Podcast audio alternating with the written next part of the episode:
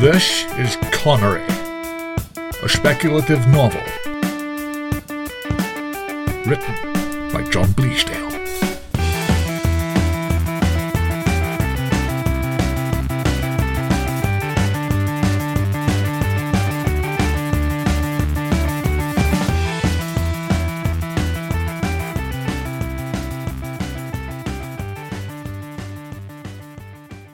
Chapter 11 Everybody knows about the Enigma machine and how fundamental it was to the Allied victory in the Second World War. Alan Turing, Bletchley Park, the Ultra Project. They'd make a movie about it with Benedict Cumberbatch. What few people remember or know about is the fact that the code machines that the Germans used, the machines whose code we'd hacked, were rounded up, captured, and collected during the German retreat and shipped back to England. The breaking of the code was so secret that even Britain's allies knew nothing of it. Sometimes secret information of attacks had been kept hidden, and the attacks had been allowed to take place because any evidence of foreknowledge would have tipped the Germans off to the vulnerability of their machines. To have broken the code was one thing, maintaining the secret was as big an effort, and one which involved morally complex decisions. How many lives do you sacrifice? So the Germans didn't know, and neither did the Allies. And following the war, the British were keen to offer their allies the groundbreaking technology they'd captured from the Germans the unbreakable code machines. So they then could take them back to their capitals or place in their embassies and use for their most secret communications. All the while, the British continued to listen in and decode and benefit from the knowledge of what their allies were thinking as trade deals were negotiated and diplomatic incidents resolved, and the Cold War began. This was a story I was told by Captain Plimsoll. The point was to illustrate that intelligence work didn't necessarily engage the enemy. That was certainly part of it, but it just as readily engaged our friends.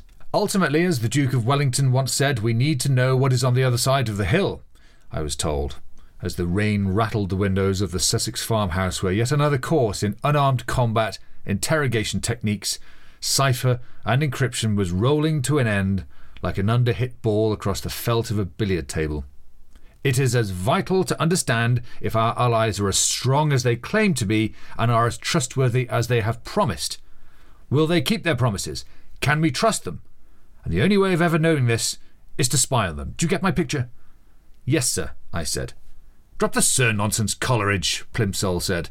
Sorry. Malcolm. Sorry, Malcolm. Captain Plimsoll nodded and smiled slowly. We were to be chums. It was a club. We were learning something from the world of business. Open plan offices, team building exercises, blue sky thinking, shirt sleeves, and innovation.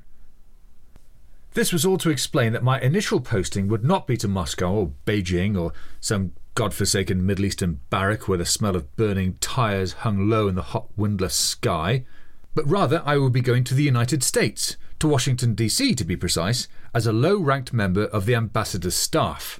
This was my cover.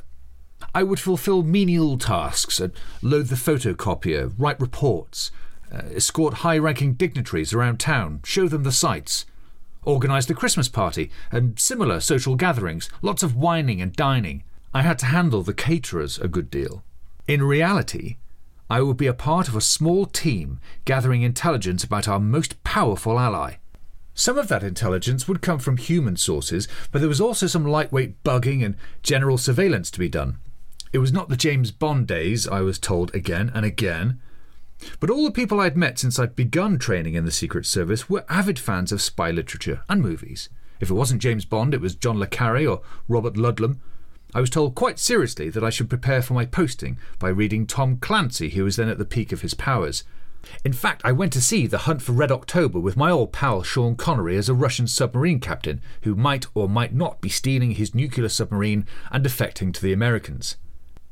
It was interesting to see Connery again. I wouldn't say my interest in the actor had become an obsession, but I'd followed his career with something like a proprietorial interest. Of course, this had started after my first meeting, so even as a kid, I'd gone to see a number of films of varying quality.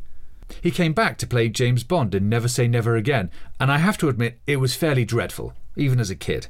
In fact, the film was the first time I remember that I actually noticed that a film could be bad. As a kid, you go to the cinema and whatever's there you like. Why would it be bad?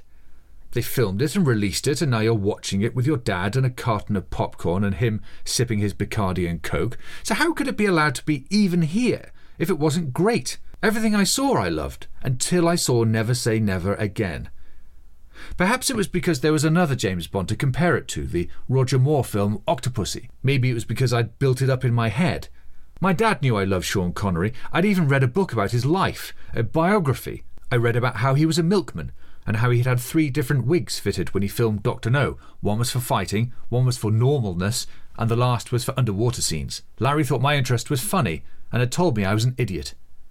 He sometimes liked snatching a book out of my hand and slapping me in the face with it. I think he thought this was funny. Funny, funny, funny. Once it made my nose bleed, and the blood ran down the page like a thin crimson bookmark. So as I sat watching the movie with him, I was aware that he was sitting beside me, and I knew he would be criticizing it. I was anticipating his criticisms in my head. Halfway through the film, I caught myself thinking, this isn't any good, and wondering how that could be. Highlander I liked very much. It just felt like such a wonderful and imaginative story. Immortals who fight through the centuries towards one big, unnameable prize. They can only be killed via decapitation, all other wounds proving less than fatal. I was also drawn to this idea. This small group of individuals carrying the secret that binds them through life, even as they must hunt and kill each other. There can be only one. I didn't really understand why Sean Connery, or Juan Sanchez Villalobos Ramirez, as he is named in the film, would bother to train MacLeod if in the end he would have to kill him. Other films were less interesting. I only saw the trailer for Medicine Man. It looked fairly drab. Connery discovers the cure for cancer in the Amazonian rainforest and then promptly loses it. He got angry when he was reprimanded for this by a woman. Haven't you ever lost something? he shouts at her. She'd been in Highlander. Your car keys? He was wonderful in The Untouchables as well as Malone, the Irish cop who mentors Kevin Costner as Eliot Ness in the ways to fight the Chicago mob. This role seemed familiar to me, and I enjoyed watching it. He starred as Indiana Jones's father. He was a medieval monk in a kind of Agatha Christie style story. I saw that he was playing out in the movies the role he very much occupied in my life. Of course, he wasn't steering me through every moment, a constant presence or anything like that, but I had met him that once when I was a child and it had inspired me in ways that were very significant. And then I'd met him again when I was 21. And again, the impact of his words on my life had been hugely important. I didn't tell anyone, obviously, about the second meeting, but even the first I held off telling people about for a long time. I found as I was working in intelligence and people were talking James Bond, I could get an appreciative moment, a look of impressed faces, if I dropped my story about meeting him when I was a kid. I changed the story subtly I made myself a caddy for a celebrity golf competition, but I kept the bit about my dad doing the impression of him as the punchline. That always went down well because my impression was pretty good. Sounds like an ashhole, I would say, to an appreciative chuckle from the boardroom or the lounge bar, the table by the window, or at the gate waiting to board. I stabbed Kirkby in the neck with a screwdriver, and I hit the jugular, even though I wasn't aiming for it. I wasn't aiming at all. A happy accident. The blood sprayed out so powerful it hit me in the eye like a flicked finger, almost knocking me backwards, and for a second I couldn't see anything but a red glare. Blood was spraying everywhere, as if from a hose, and it was in my mouth as well. I shook my head and blinked, but it wasn't working. I still couldn't see. Kirkby was flailing and grabbing at his throat, but I still had the screwdriver in my hand. I stabbed at him again, this time in the face and again in the eye. Here, the screwdriver lodged, and I let go and wiped my sopping face with my hands. The pain distracted him from the only thing he should have been worrying about staunching the blood that was flowing from the open artery in his throat. But he couldn't do a thing to stop it. Even if he hadn't been distracted, the blood was sheeting down his front like a scarlet bib and splashing on the floor, where it was proving slippery underfoot, having already formed a puddle with ambitions to be a pond. He was screaming or shouting, but because of his throat, he gurgled and slurped and squealed, and the volume was lowering, as if somebody had a remote control with their finger on the down button. He was weakening from the loss of blood. He hit the ground heavily on his hip, his hands grabbing weakly at my trousers as I pulled away, stepping backwards. It was too late to worry about staying clean, but I didn't want to fall on top of him. Even here, there was a matter of degrees. I took another step backwards, and I looked at Kirkby on the floor. His fingers were twitching and his foot jerked spasmodically, kicking at the parquet. I breathed deeply, although I could feel a sensation of panic rising in me. Something was seriously wrong here. All of my rules were broken. Broken, broken, broken. I needed to think, and I needed to think quickly. First, I had to establish an alibi. I phoned Angela. Kirkby's breathing was now very shallow, and the blood pumped in drooping arcs at less regular intervals. I took another step back. Angela was in, so I asked her how she was and then began by arranging an appointment with Kirkby for the next day. That would prove difficult, she said. He's up on the hill for the hearings and his calendar is pretty packed. Oh, okay. There's no daylight at all. Hmm. The end of the week will be fine. It isn't urgent, I assured her, switching to speakerphone and balancing the phone on the back of the sofa as I talked and surveyed the damage. The rug would have to go, obviously, but the floorboards could be cleaned. I'd have to check if there was a chance that it had seeped below, which would mean going into the cellar, which I did not relish. It was draped in cobwebs from floor to ceiling. All right, let's go through my rules and understand how I can begin to rectify this by understanding just how wrong this was. First, the victim wasn't random. Bart Kirkby was a known associate of mine, so his violent death, or his protracted absence, would be just as suspicious. So, how are you? I asked Angela to keep her on the line. We had a gossipy relationship. Although Kirkby was supposed to be my source, I got most of the hot stuff from Angela. I should make a decision very quickly whether to get rid of the body or leave it somewhere where it could be found. I decided straight away it had to disappear, or at least be found a way away. I'd have to move it anyway, so I might as well go the whole hog and make sure it was never found. The murder weapon belonged to me, and the site of the crime was my house. This was no random encounter miles from anywhere, but panicking and crying over this wasn't going to help anything at all. I laughed at my own thoughts. Heart rate up a smidge, perhaps, but I wasn't exactly crying. Wait, Angela said. Bart said he was coming over to see you this evening. You could talk to him then. Phone records. Think carefully. It didn't help that I was stripping off all my clothes as I spoke, pulling up my shirt cuff with my teeth. Uh, yes, that, that's why I'm calling. He was supposed to come over, but he didn't show. You know how he can be. And he isn't answering his phone. Okay, that doesn't sound like him. Uh, wait a sec, let me try and I'll get back to you. She hung up, which gave me a moment to run into the bathroom and shower very quickly just to get the worst off.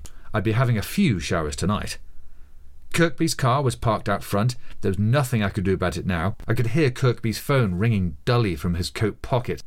This was going to have to be my story. Kirkby didn't come. I was expecting him to come, and he didn't.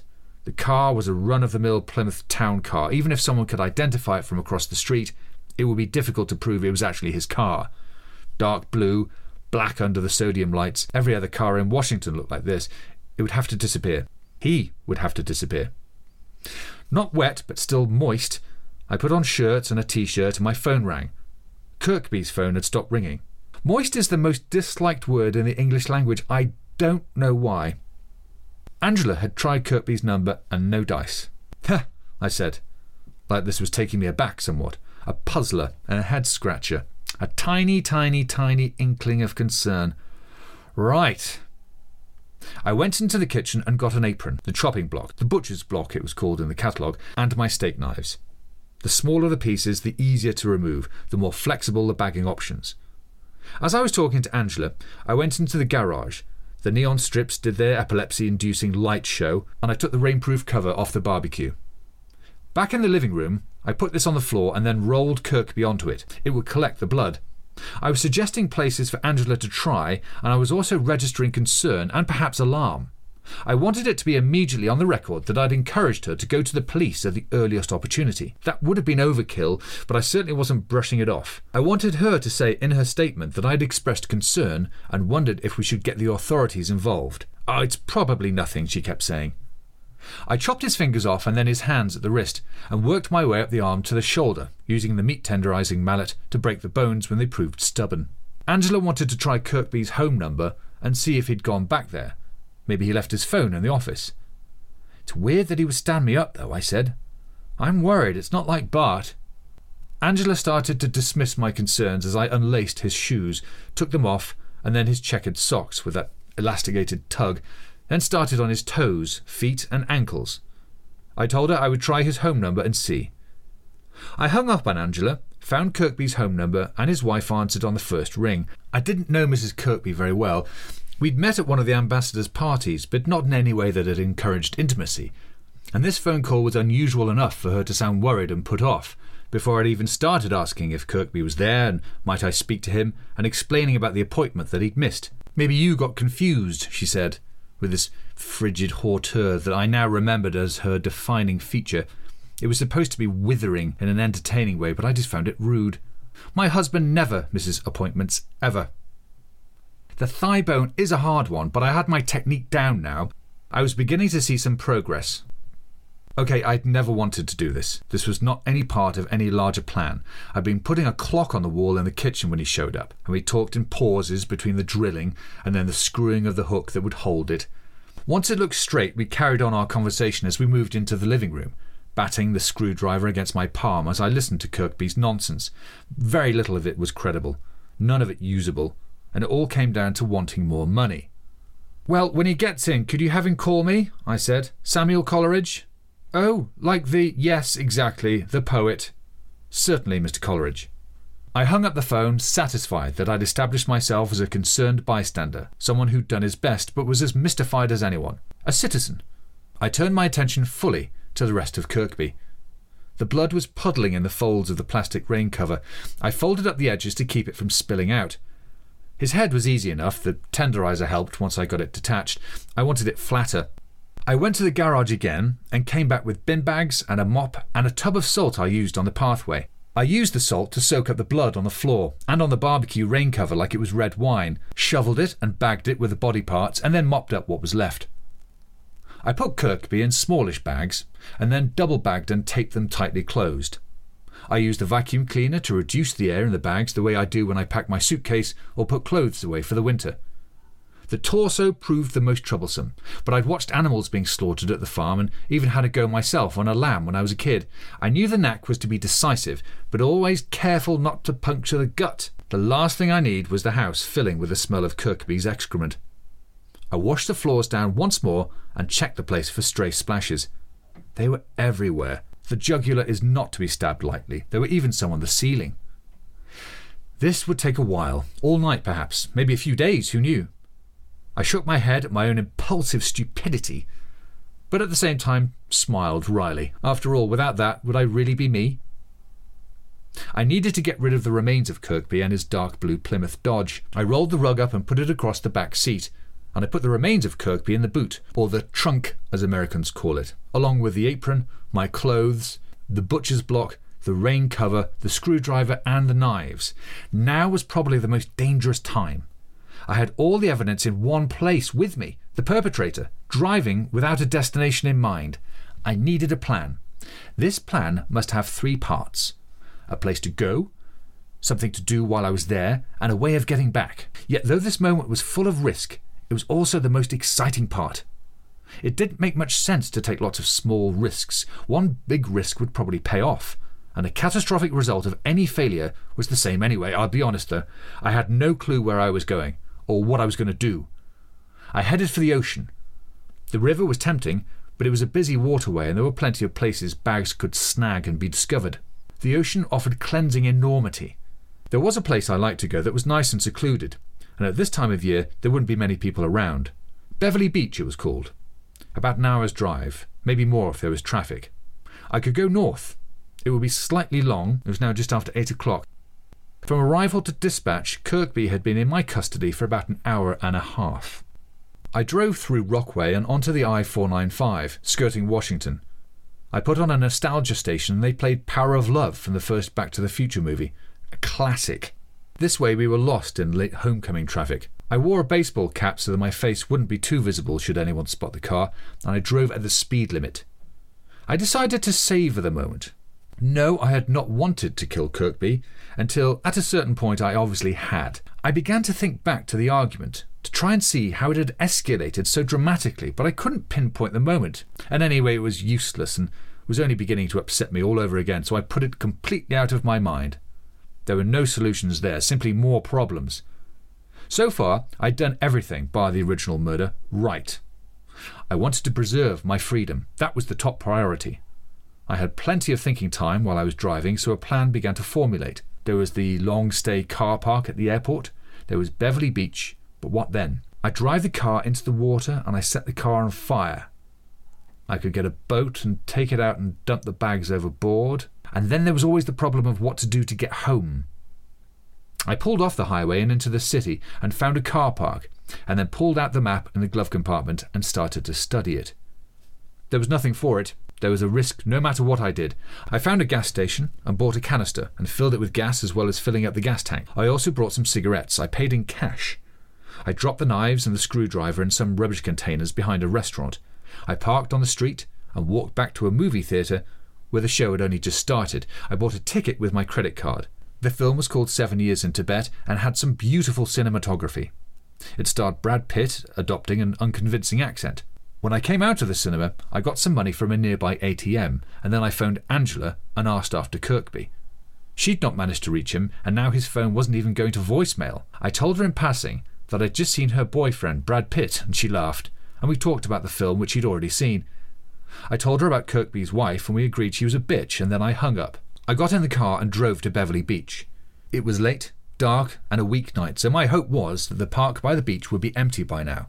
I turned the headlights off and drove the car off the road and into the bush a little way so it was out of sight. Careful not to splash any on myself, I doused the car in petrol and especially the contents of the boot. I broke off some branches nearby and created a bonfire around the car. I stood for a moment listening as a car approached. It drove into the car park by the beach, sat for a moment with the engine idling, and then, the headlights cutting the night up into twig shaped pieces, it drove back up the lane and away. I wondered if it was a police cruiser doing a sweep. But I'd lain flat on my face away from the car, ready to run into the trees if the car had been discovered. It was getting cold, and I shivered.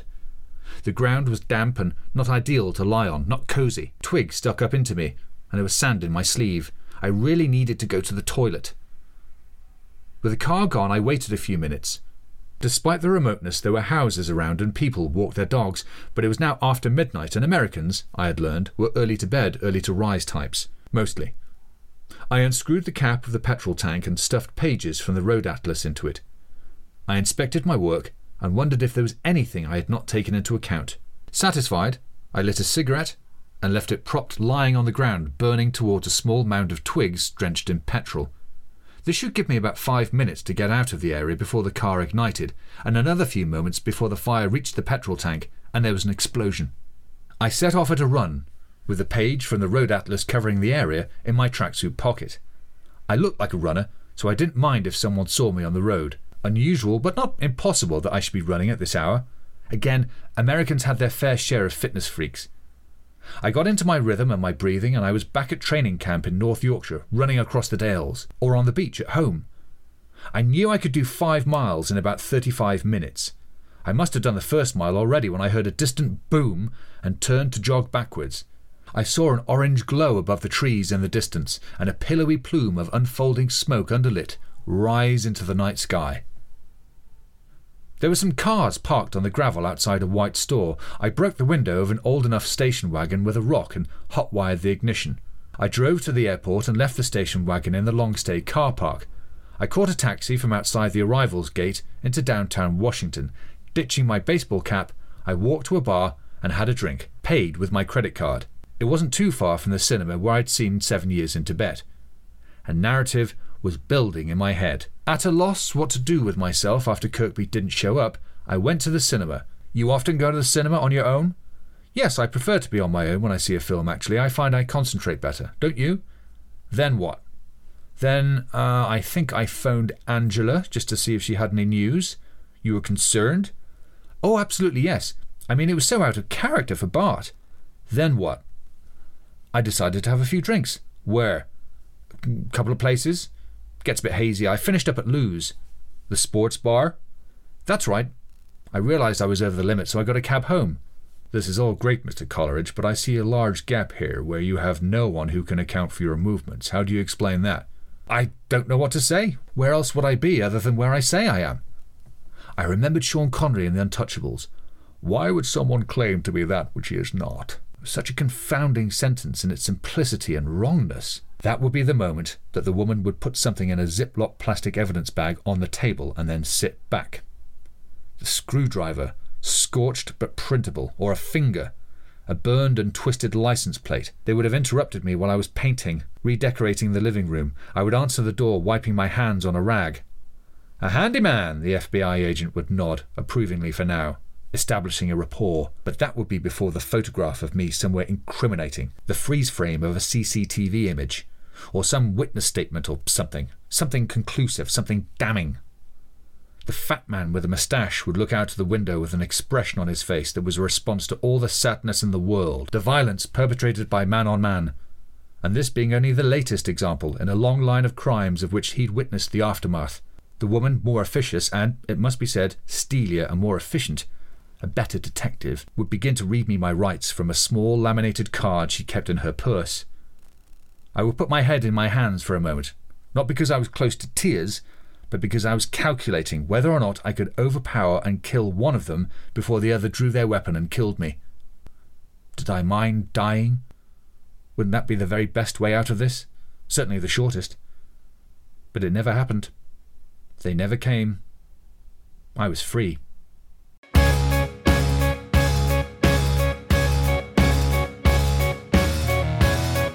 Connery is a speculative novel written by John Bleasdale. It was read by Cai Ross, and the music was by Two Minute Noodles.